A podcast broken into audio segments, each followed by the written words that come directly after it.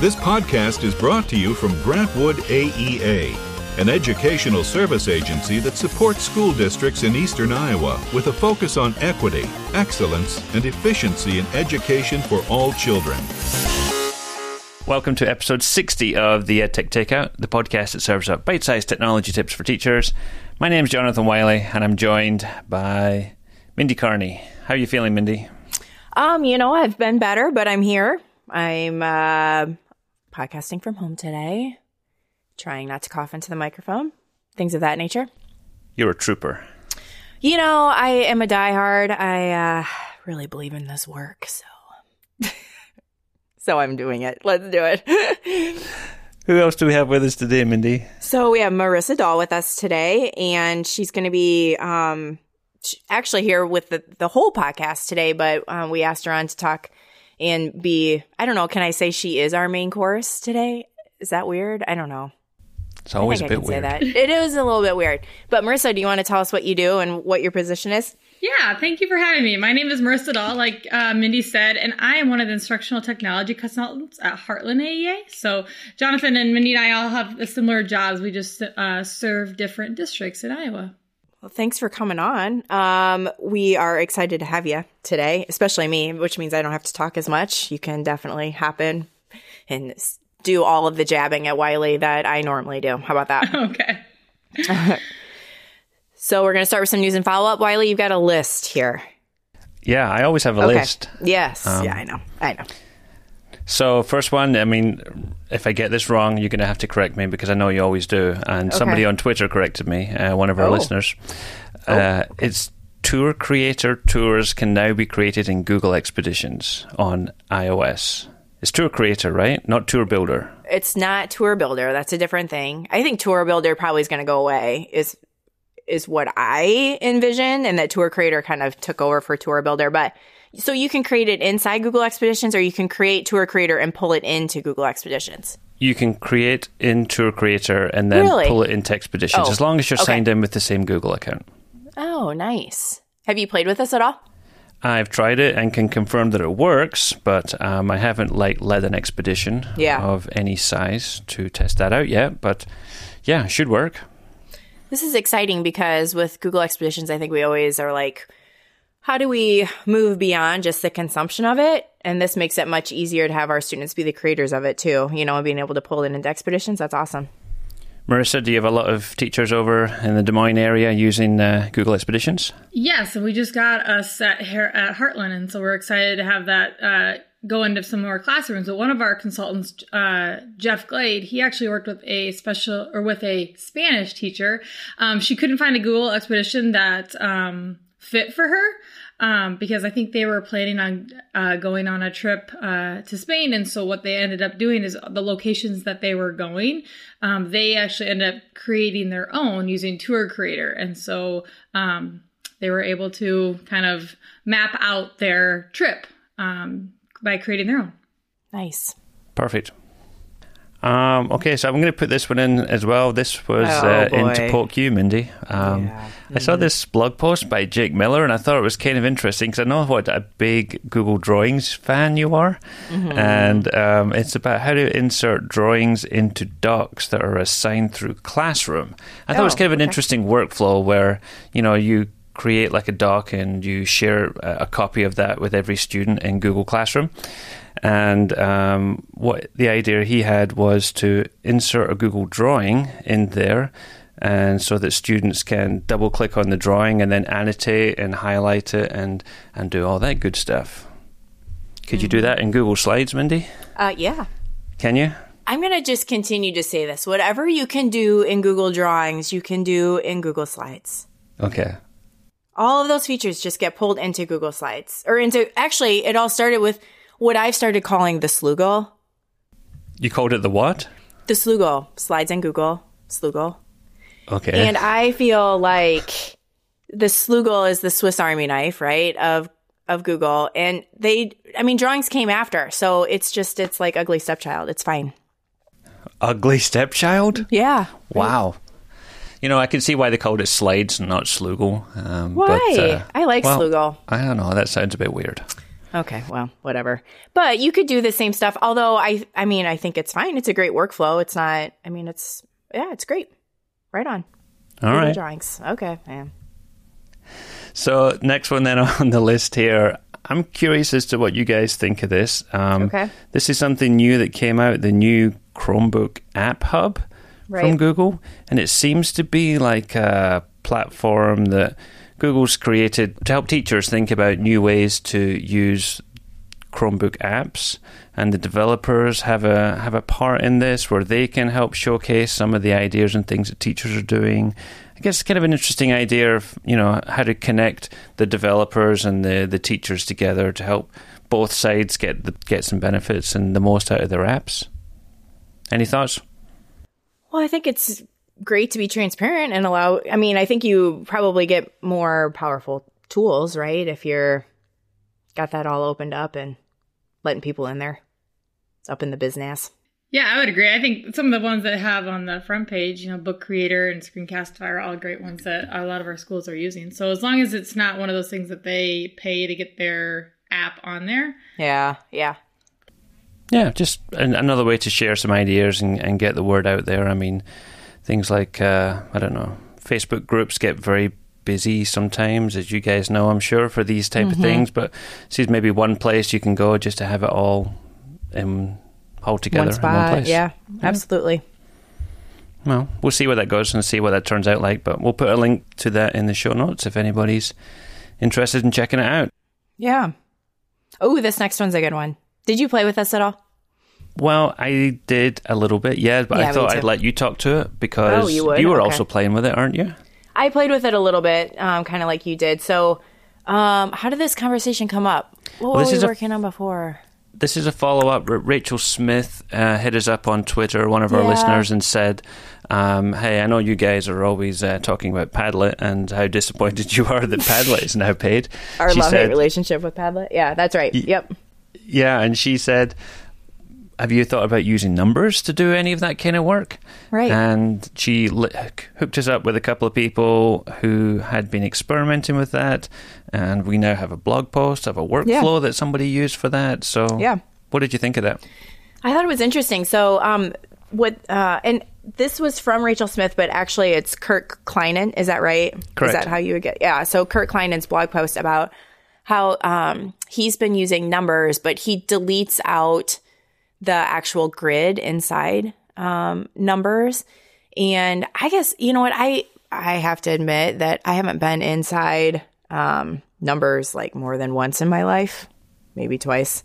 and um, it allows you to add all of those things like like uh, Padlet does. You know, that's the great thing about Padlet is all those built-in tools, and so you don't have to go here and record this and pull it in. It has all of those built-in tools, and Numbers does too, apparently, which I didn't r- realize. Um, so yeah, it's pretty powerful actually if you think about it, and allows you to organize and concept map and all of those different things that um, Padlet let you do um, without all of the well running into a paywall like you do with Padlet. Yeah, maybe wonder if uh, you could do all this in Google Drawing as well, Mindy. Yeah, yeah. The only thing is, is you can't add video straight into Google Drawing, can That's- you? I mean, Google Slides you can, Um, I have absolutely but no idea. with Google Yeah. Drawings? I don't know. would have to try that and see.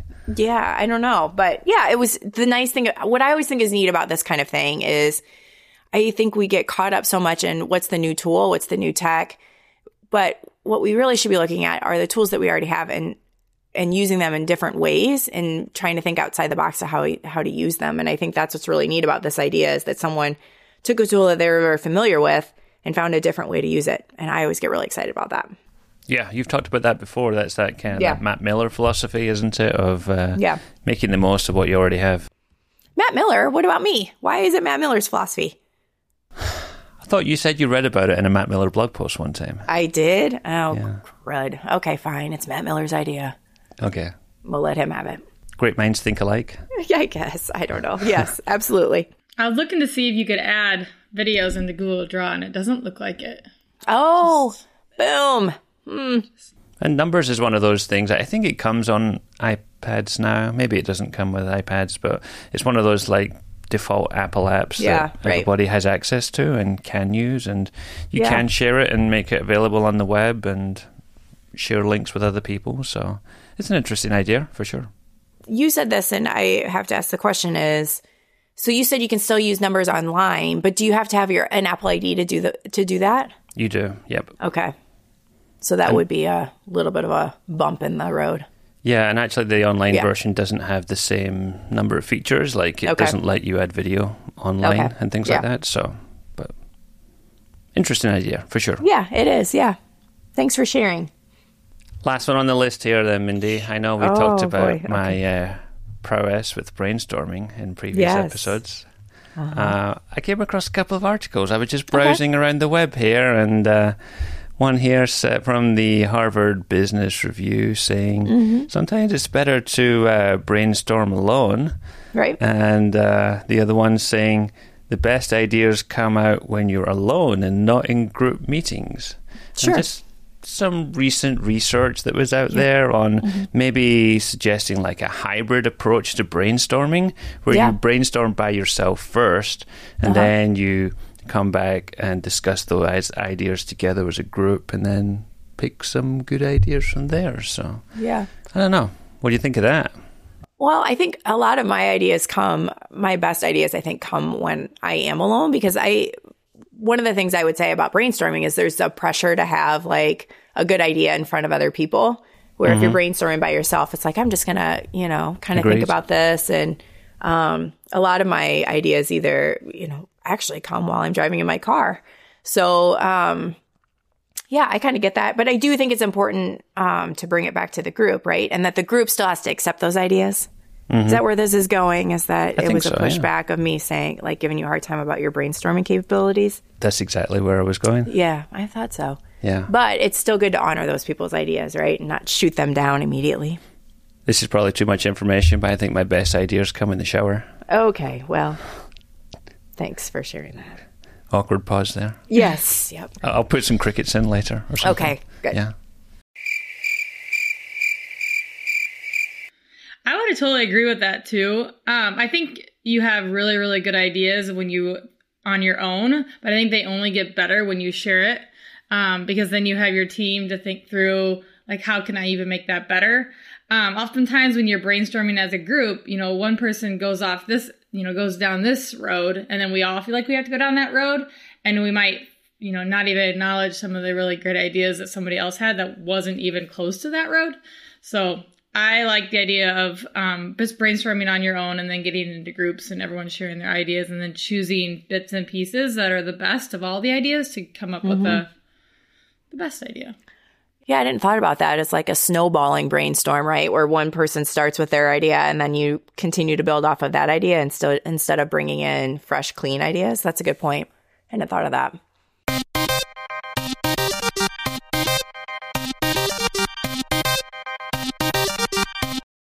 Okay, up next is our main course today. As we mentioned, Marisa is here with us today and going to be sharing um, some of her ideas around um, some, I don't know, learning that you've been doing, right? Around screen time with students and social media and the effects that um, those things have on our students, right?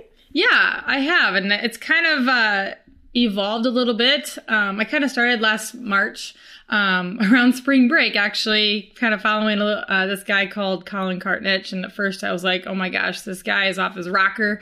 Um, I did not believe in what he was saying at all because, I mean, our jobs are to share how technology can be used in our classroom, and so by me being uncomfortable for a while and not choosing to unfollow him, um, I kind of had a greater, have a better understanding of um, what social media and screen time, um, how they're, how it's affecting our kids. So when you think about it, you know, most of us are, or we're all out of high school, we're all at college, college, and um, we want, we do think about some of the, you know, dumbest things that we ever did in high school, and to think about how those could be how could we could search for Marisa Dahl and see, you know, all of a sudden I see a picture um, of something I re- I did in high school, and then I'd be completely embarrassed about it, and think about the, you know, our jobs and our and our friends and and that we have now.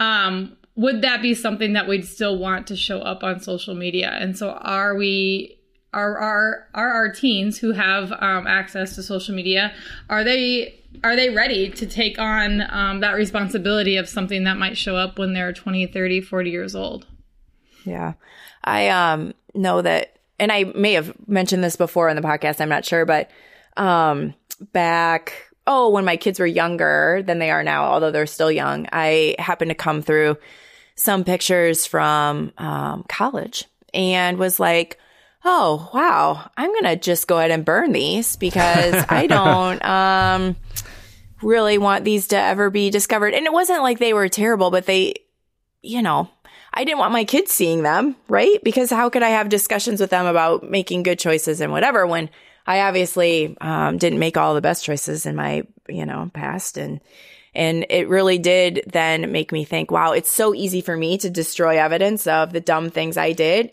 which is what being a kid is, right? Like I want yep. my kids to make dumb mistakes and to look back and be like, "Oh my gosh, I can't believe I did that." But wow, that was super fun. Um, but I don't want it to chase them down for the rest of their lives either. And I think we have it easy right now. Um, but yeah, moving forward, it, it definitely places a lot more responsibility on our youngest kids um, to make those good decisions um, for later on in life. And I'm not sure, I'm not sure they can do it. Yeah, and I mean for us, I think we're all in the same boat. You know, those pictures are in totes, you know, on in our basements yeah. or at our parents' yeah, houses. Right. You know, those are things that are plastered for everyone to see where we can quickly, you know, just disperse of those. Yeah, right. So I guess my why is after learning a little bit more about the effects, um, I kind of started thinking about my own social media use and what do I want to see and how do I feel on social media. I did a little bit of research on um, just through even common sense media that digital wellness and I started kind of doing that self regulation of like when I'm on Instagram, when I'm on Facebook, when I'm on Twitter, how does it make me feel? Am I angry? Am I frustrated? Am I lonely? Am I, does it make me happy, excited? Um, and so now I'm a little bit more, you know, if I acknowledge something that made me upset or something that didn't um, resonate with me, I can quickly unfollow that person. And I remember mm-hmm. saying that in a presentation, and I had a high school or a college student come up to me and she had said that someone had told her that she could unfollow people. And she said she had never felt so much, so empowered before. Cause they, you know, when you're, when you want to have as many followers as you can, mm-hmm. um, she's like, how do I tell my high school sister that unfollow people? And so sure. I think we need to make sure that we, you know, we want to make sure that our, our kids understand that it's not about how many followers are and that there's somebody out there that's not making you feel good about yourself and not, um, and not helping your self esteem, that it's okay to follow or even, um, I've lately, I've, uh, snooze in Facebook, you can snooze them for 30 days. Yeah, right. And so just to see how that changes your um your self-regulation and, and just learning how to self-regulate yourself.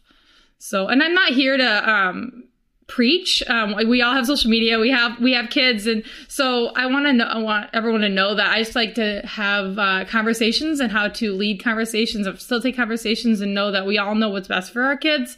And um, just so you know um, a little bit about the research out there, and then maybe a little more self regulation about it. Yeah, that's. I mean, the tough part is, and in, in all this, I think for kids today, is that peer pressure element, and the fact that all their kids are on social media, and the, some of their kids are doing this or that, and the next thing, and yeah, it is. It does become that competition for likes and for follows and, and all the rest. And I don't know. Do you ha- do you have any ideas or suggestions on, on how parents or teachers can, can talk to kids about things like that, and, and how that how that can be solved? Yeah, I would. There's a couple resources out there. Um, one of the ones I found lately is Wait Till Eighth. Um, and that's a um, it's a, pl- a, pledge. Sorry, a pledge. And they say that you know you get to get flip phones until eighth grade. Some people would still say eight, uh, uh, high school, but um, what it is is you're gonna you're it gives you resources to help you have the conversations that you know everyone might have everyone have a smartphone so i have to give myself my kid a smartphone but there's conversations you can have around you know what do we need a cell phone for and is it you know does a flip phone work? And there actually are kids who are taking the pledge on their own and asking for flip phones and they're actually selling their ipads sorry iphones because they um, realize that it's uh, affecting their grades and affecting their anxiety and social emotional health. So so um, it's kind of neat when I can I see pictures of kids like, look at I got I got a flip phone. um, but there also are things out there like the Family Online Safety Institute. I think Gina um, is actually the one that I shared that, and I found that. Um, and then also creating a family media guide, coming up with a contract. Um, I was in a classroom uh, just last fall, and they it was a fourth grade classroom, and they had asked their their uh, the teacher had asked the students how many of you have a smartphone and, and and then how do you, you have access to Facebook, Snapchat, Instagram, and then text messaging. And then I was shocked to see that a ton of them had Snapchat and Instagram in fourth grade. But then the next thing that was kind of um, an eye opener to me is do you have rules? And over 50% of them did not have any rules. Um, I think actually I take that back. I think four of them out of the 10 that had a smartphone did not have rules. Um, and so thinking through like what, how do we set um, guidelines? uh, at home. So, do we have screen free zones? I know parents, and I know there's a lot of pledges out there that you say, you know, a, a, a dinner for a phone free, screen free dinner, um, or things like that, or just the kitchen table. There's no, you know, phones. But then also, you know, someone said, well, what if we're talking, having a really good discussion, and a question comes up, and we want to, you know, grab our phone to look it up then yeah, I mean, I think we also live in a world that that is uh, accessible to us to find a quick answer. And so, and I think there's always going. I think we have to be flexible as well. So I think it is important to have a contract, but then also be flexible. Um, and then also things like um, you know, making sure that we're modeling for our, our kids too. Um, I've seen a lot of stories of kids saying, you know, my mom only does things um, because she wants me to, because she wants to post it on Facebook, oh, um, or she wants to post it on Twitter. And then it's yeah. like our kids are coming up with that, you know, are getting their self esteem and they're getting their self worth through in, through social media. And so we want to make sure that they're getting their self worth from us, um, not just social media. Yeah, I think that's a really tough one. I was listening to a podcast the other day, and it was it wasn't about parenting, but he was talking about you know his his own use of of his devices at home, and he has two young kids. He has five and seven year old, and uh, I think it was his five year old said, "Oh, he wanted them to come in and just." Be in the room while he built some Lego or something, and he said to his dad, "He goes, you can bring your phone if you want."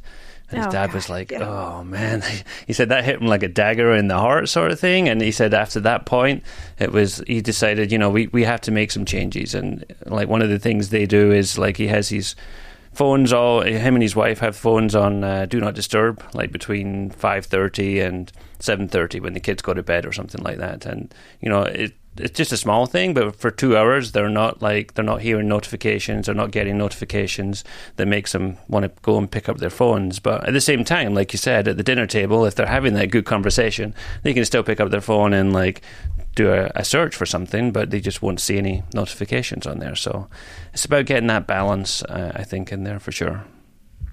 It is, and I um we can link to the show notes too. Collin Kartchner did a TED uh, TEDx talk.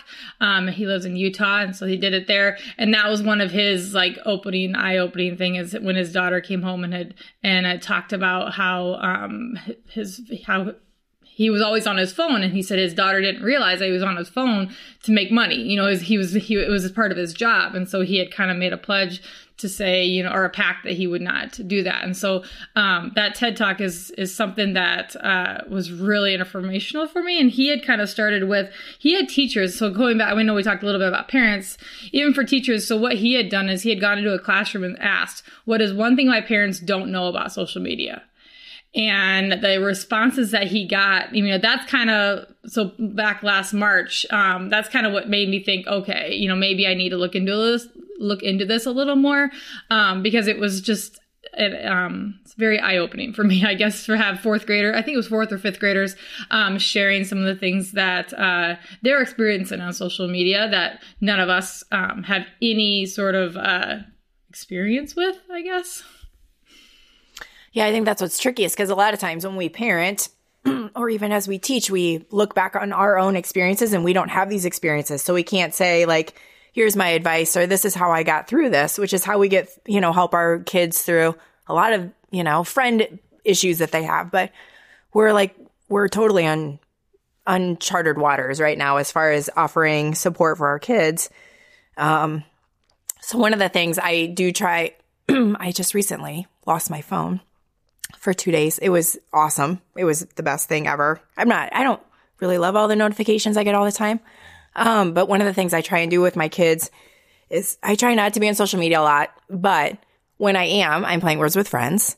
And I always tell my kids, like, hey, I'm doing this because it gives my brain an exercise. I'm working with my brain right now.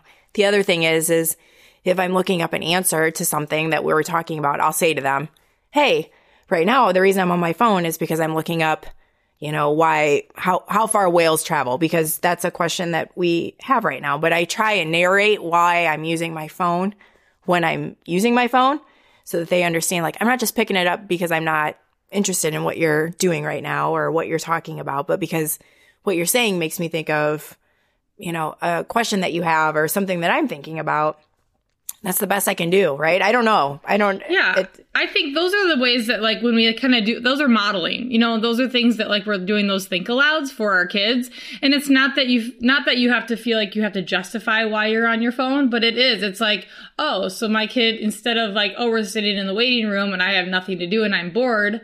I'm picking up my phone and said, no, like I have a question or I have, I need a, I need a, you know, a brain, um, a brain break, or a, you know, like you're giving yourself, you have that self regulation. You're you're modeling why you're on your phone, and it's not because, you know, your kids are boring you or something.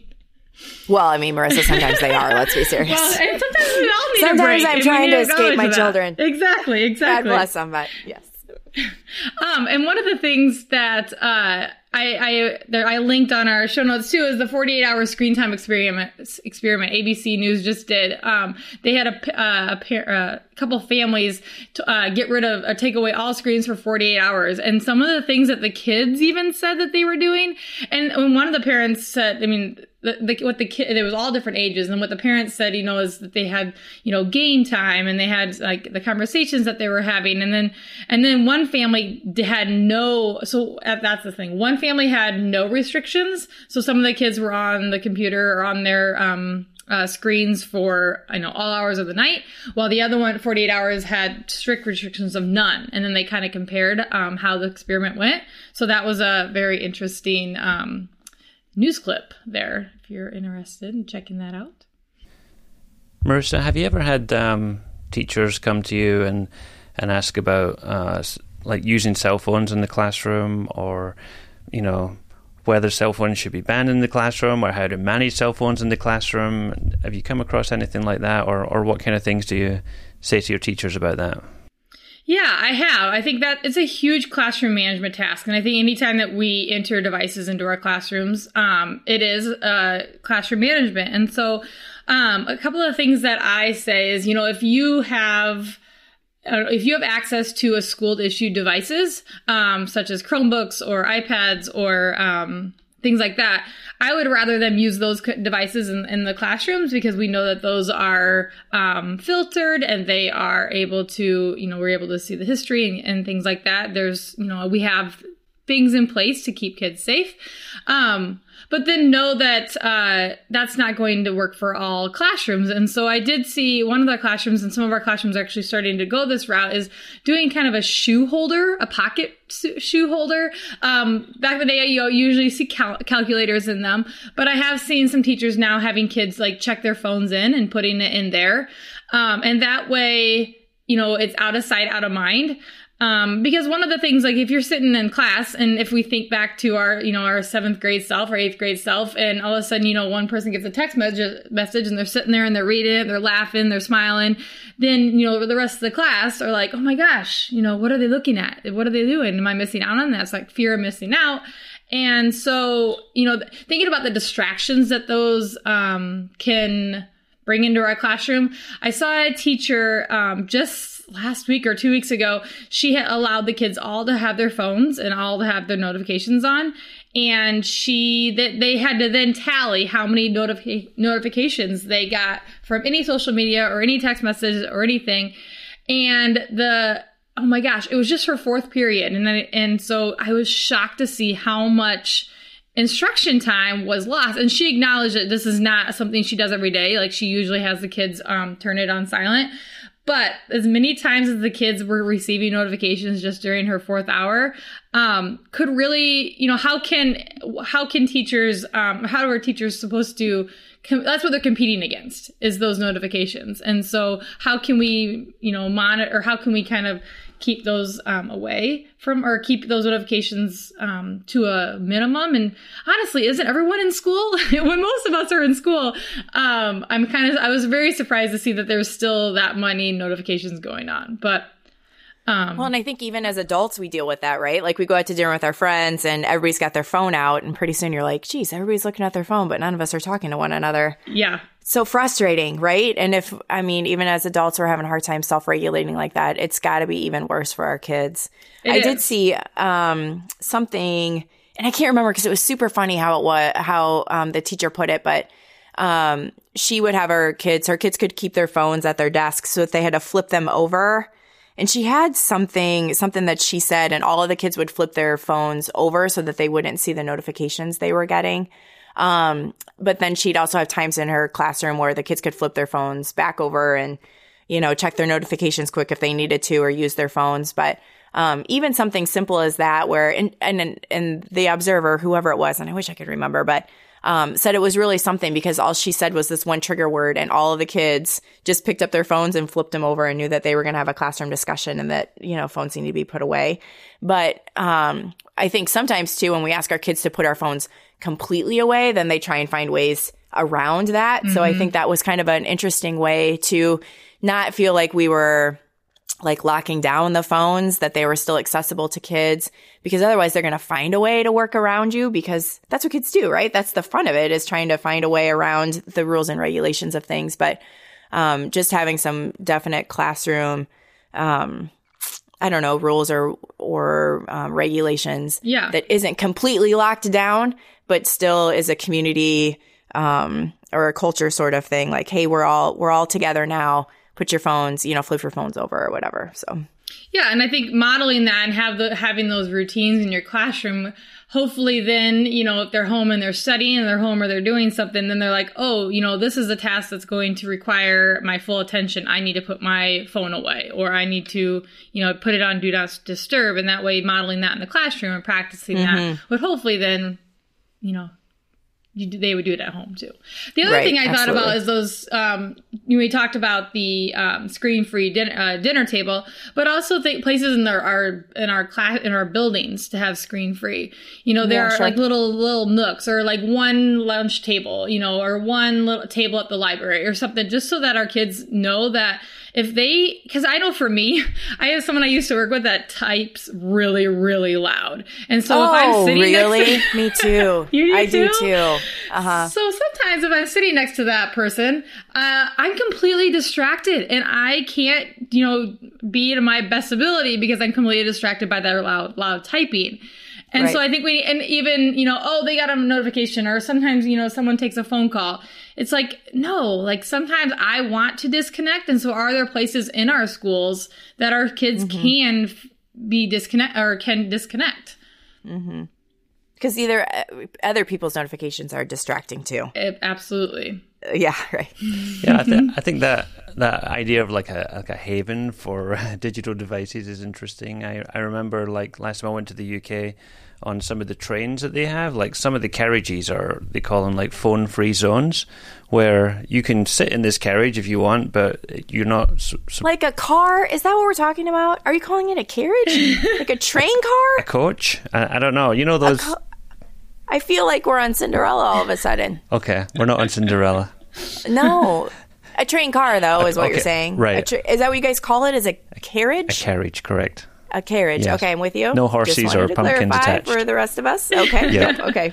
But they would have a train car that was a phone free zone and they had these stickers up everywhere nice. that said no phones and you know i don't know how well they enforced that but it's one of those visual things that you walk in you're like oh okay well if you were intending on doing some work or using your phone, then you go sit somewhere else. And the people that yeah. want to have that distraction free environment can have that. And maybe there's places we can do that around our schools too, just to yeah, give a kids idea. a digital yeah. break in, in these one to one environments that we that we have today. Absolutely. And there's also things that on our phones we can set up too. Um, we can link to some down below. But um, I, for one of my, I have Android phone. And so I use something called quality time.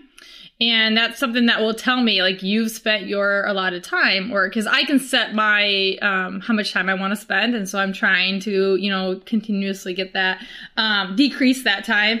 And so it will tell me, you know, you've spent um, so much time online or on this certain app, it's time to take a break. Research would say blah blah, and so it kind of blurbs. And there's times where, especially if the kids are in bed and I, you know, just doing my watching my mindless TV, I'm like, yep, I know I'm spending too much time, but that's also I understand that about myself.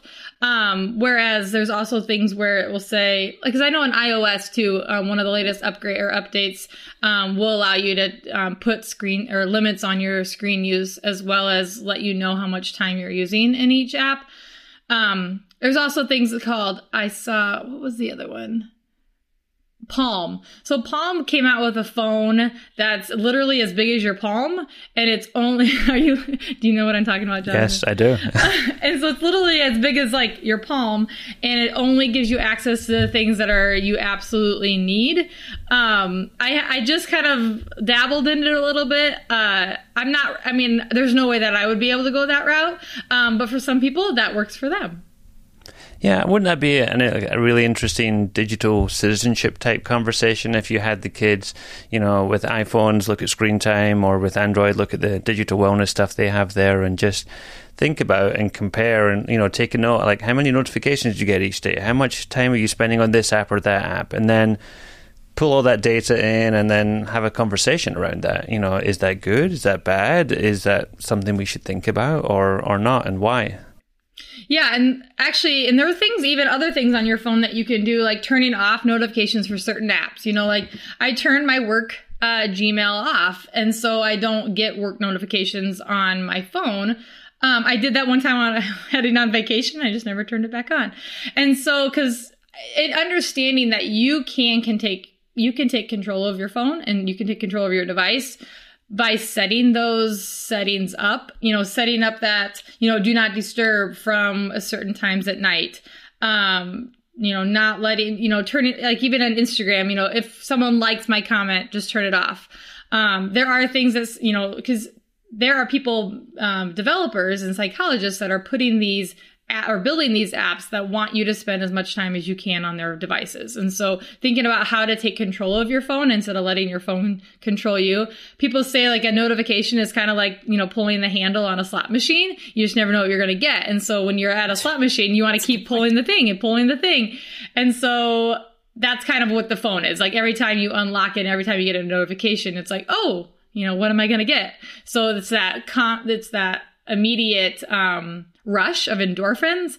And sometimes um, our brains are constantly at that high level of um, endorphins, and we don't always know how to, you know, if you take a iPad away from a four year old, five year old, um, they might go crazy. My kids have, and so it's because they're at that high, you know, they're and they, and they they're getting that um, device taken away that's giving them that high, and so some people would say that sometimes our devices are um, like a drug.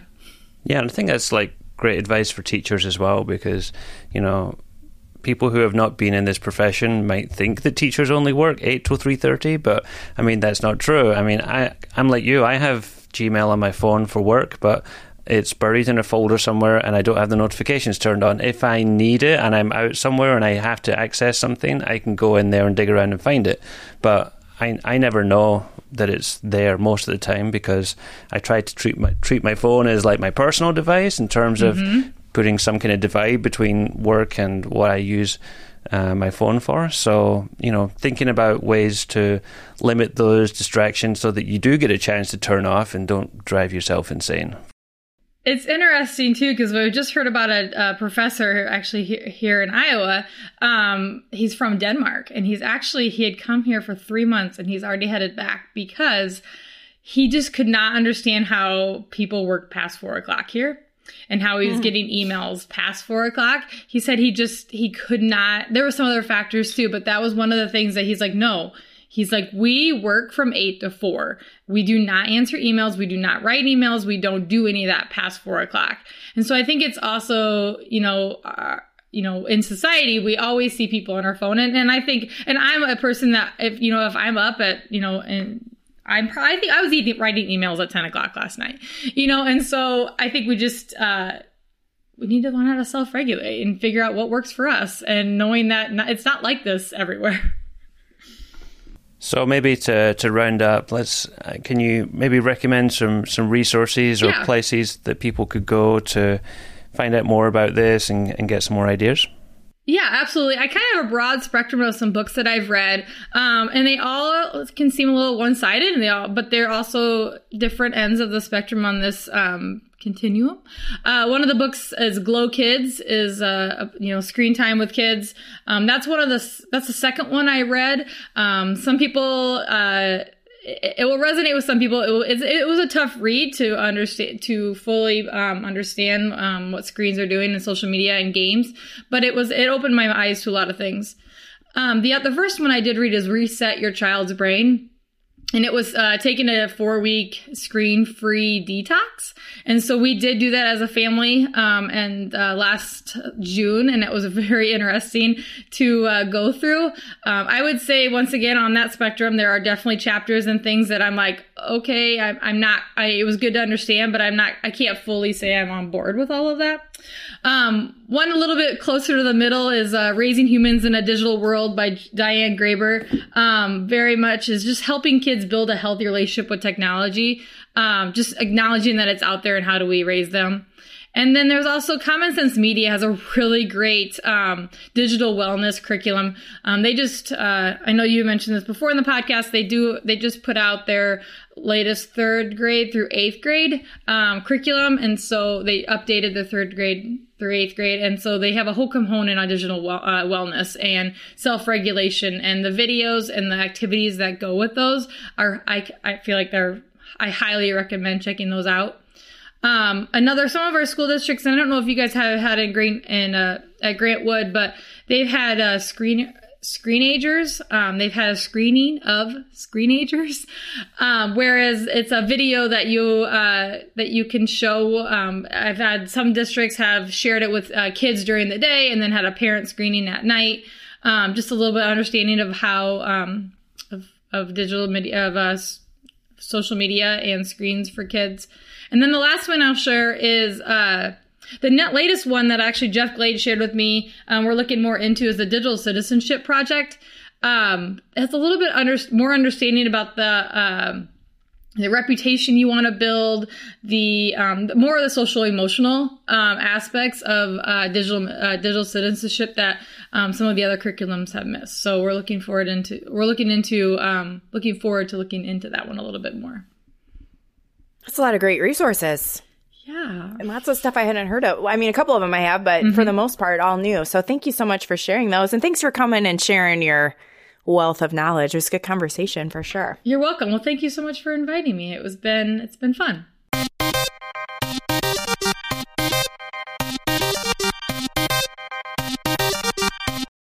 All right. So up next, my favorite part of the show is tech nuggets. Wylie, I'm going to start because my voice is starting to fade out here. How's that sound? Go for it. Okay. So I believe that I've already mentioned this before, but I shared it yesterday um, at our blended learning cadre, and people were shocked, and someone told me it was going to change their life. So I'm going to share it again. Oh my gosh. It's called, I know, I know. It wasn't even on my list. Like it was just one of those little nuggets. And I'm like, oh, well, what about this? And then the whole room exploded. It's funny how sometimes those things work out, but um, it's the Talk and Comment Chrome extension.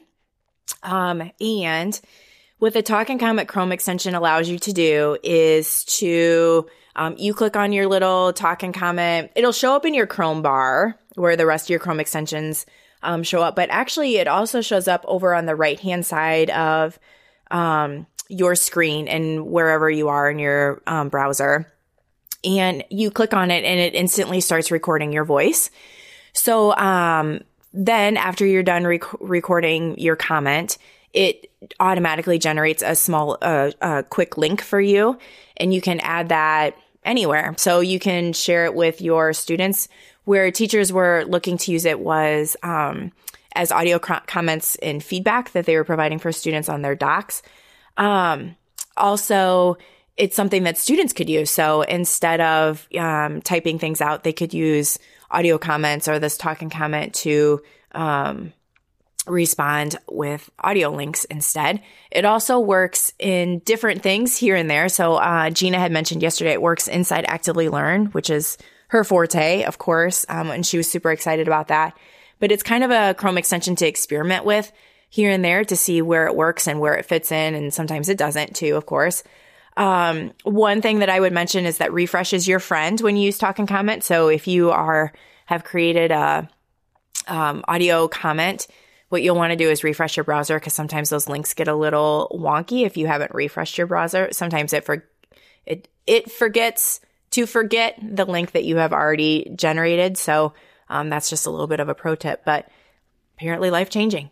Can I add a tip on that too? Yes, I yeah. did notice that when that's on, um, it is really hard to scroll through documents that are uh, like over five pages.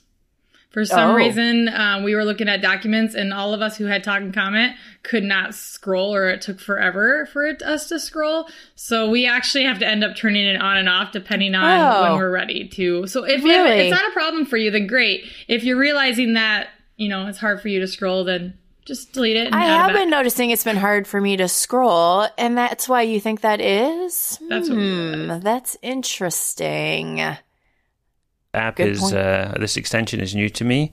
Um, what is it? So I haven't mentioned it before. I don't think so.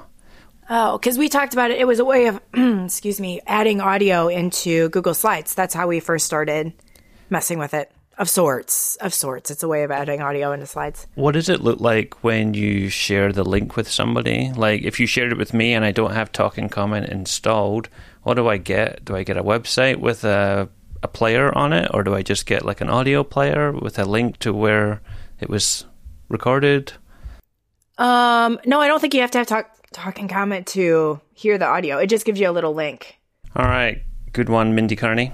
Um, I got uh, I got three here. A couple are maybe I on the quicker that. side, but yeah. Okay. Um, so I've had a lot of people asking me recently about Google Sites, or I've had to do a bit of Google Sites training uh, with people recently on the new Google Sites, and I happened to come across this page from Chris Betcher, who is an Australian educator, and he works for EdTech team in Australia and he has a Google site put together. And I thought this was interesting. Is he's got a page full of all the things that you can embed onto a Google site.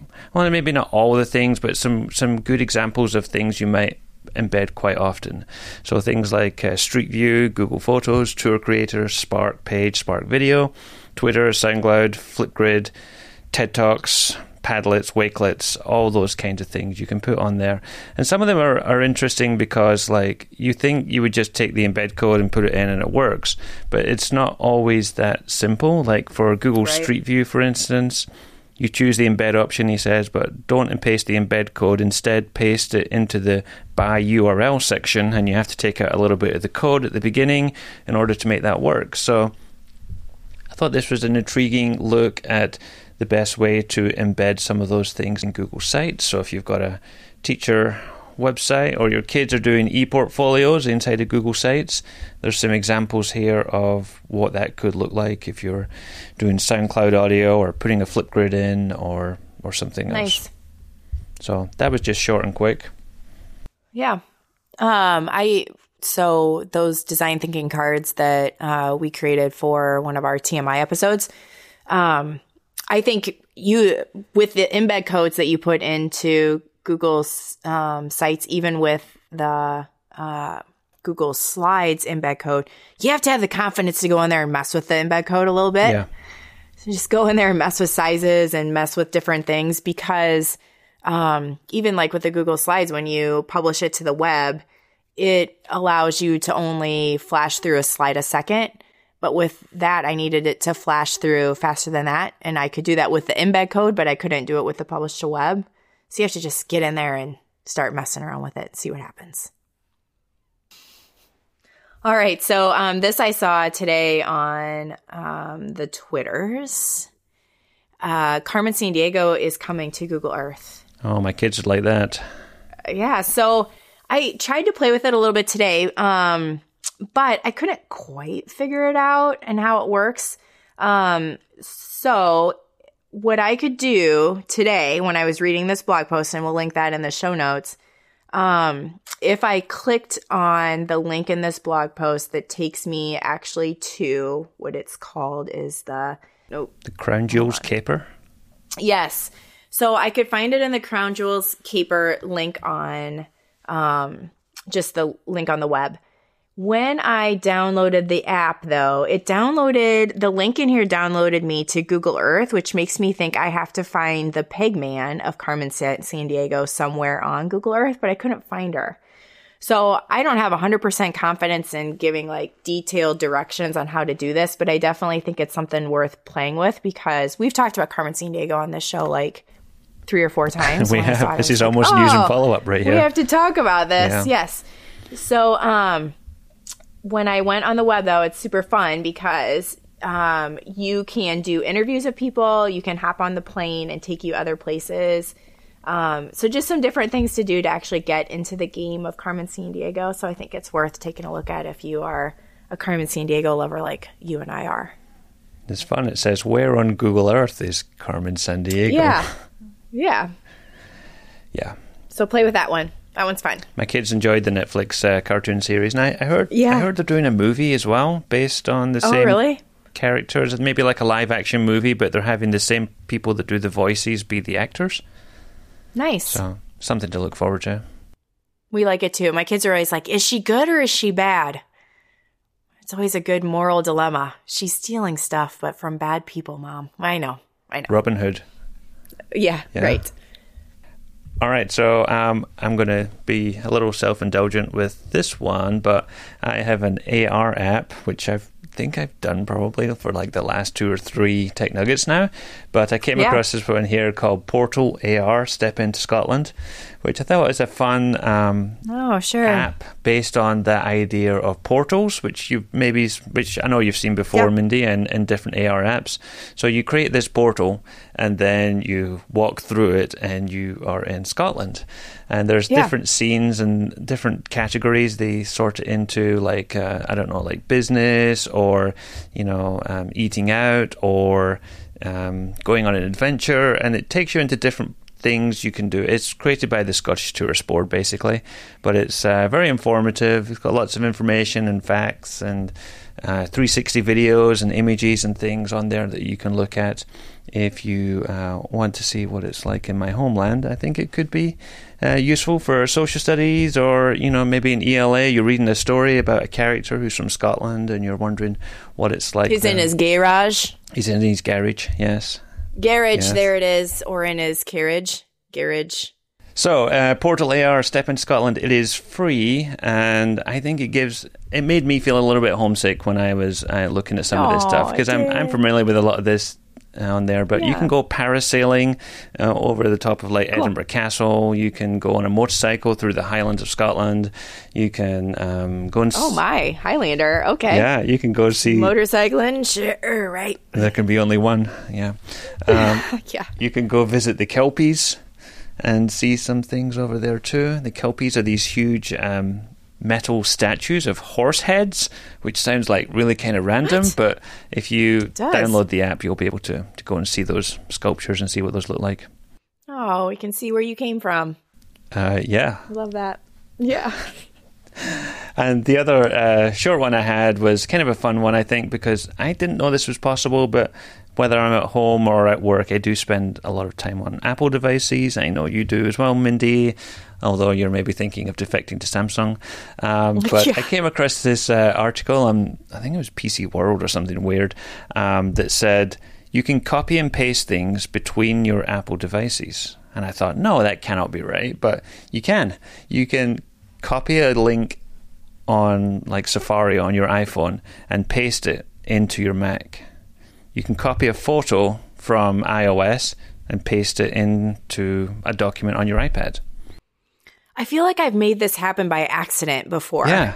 like something will come up on my screen and it's like pasting from MacBook Pro or something like that, Yeah. like onto my phone. And I, I don't know how I do it and I'm not intentionally doing it, but I, I knew that this happened, but I don't know how to make it happen. So all you need is Bluetooth and Wi-Fi turned on, and then Okay. Apple devices have got a feature called Handoff, which is typically on by default. But um, yeah, I was just kind of blew my mind a little bit that if you copy Yeah. something, you maybe you start browsing for something on your phone, and you're like, wait a minute, I need I need a bigger screen for this. I need to do some more typing or something, and you can just Right. copy the link and then go over to your Mac or whatever, Nice. paste the link, and there it is. So I'll put a link to that All in the show notes for anyone that wants to see it. Good one. All right, we should say thank you again to Marisa. Um, I put on the show notes here. If people want to spend more time on their screens, where can they find you online? Well, yes, we're we're all adults. We know how to use our spe- our screens effectively usually, but um, I would say uh, easiest way to contact me is through Twitter at me doll. Yeah, just Twitter. Yes. So I am at Team Cairney on Twitter, and Jonathan is at Jonathan Wylie. Our team account is at DLGWAEA, and you can use our hashtag EdTechTakeout to tag the show. If you prefer, you can send us an email to podcast at GWAEA.org. So until next time. This has been the EdTech Takeout. We hope it hit the spot. For more information on today's episode, please visit dlgwaea.org slash podcast.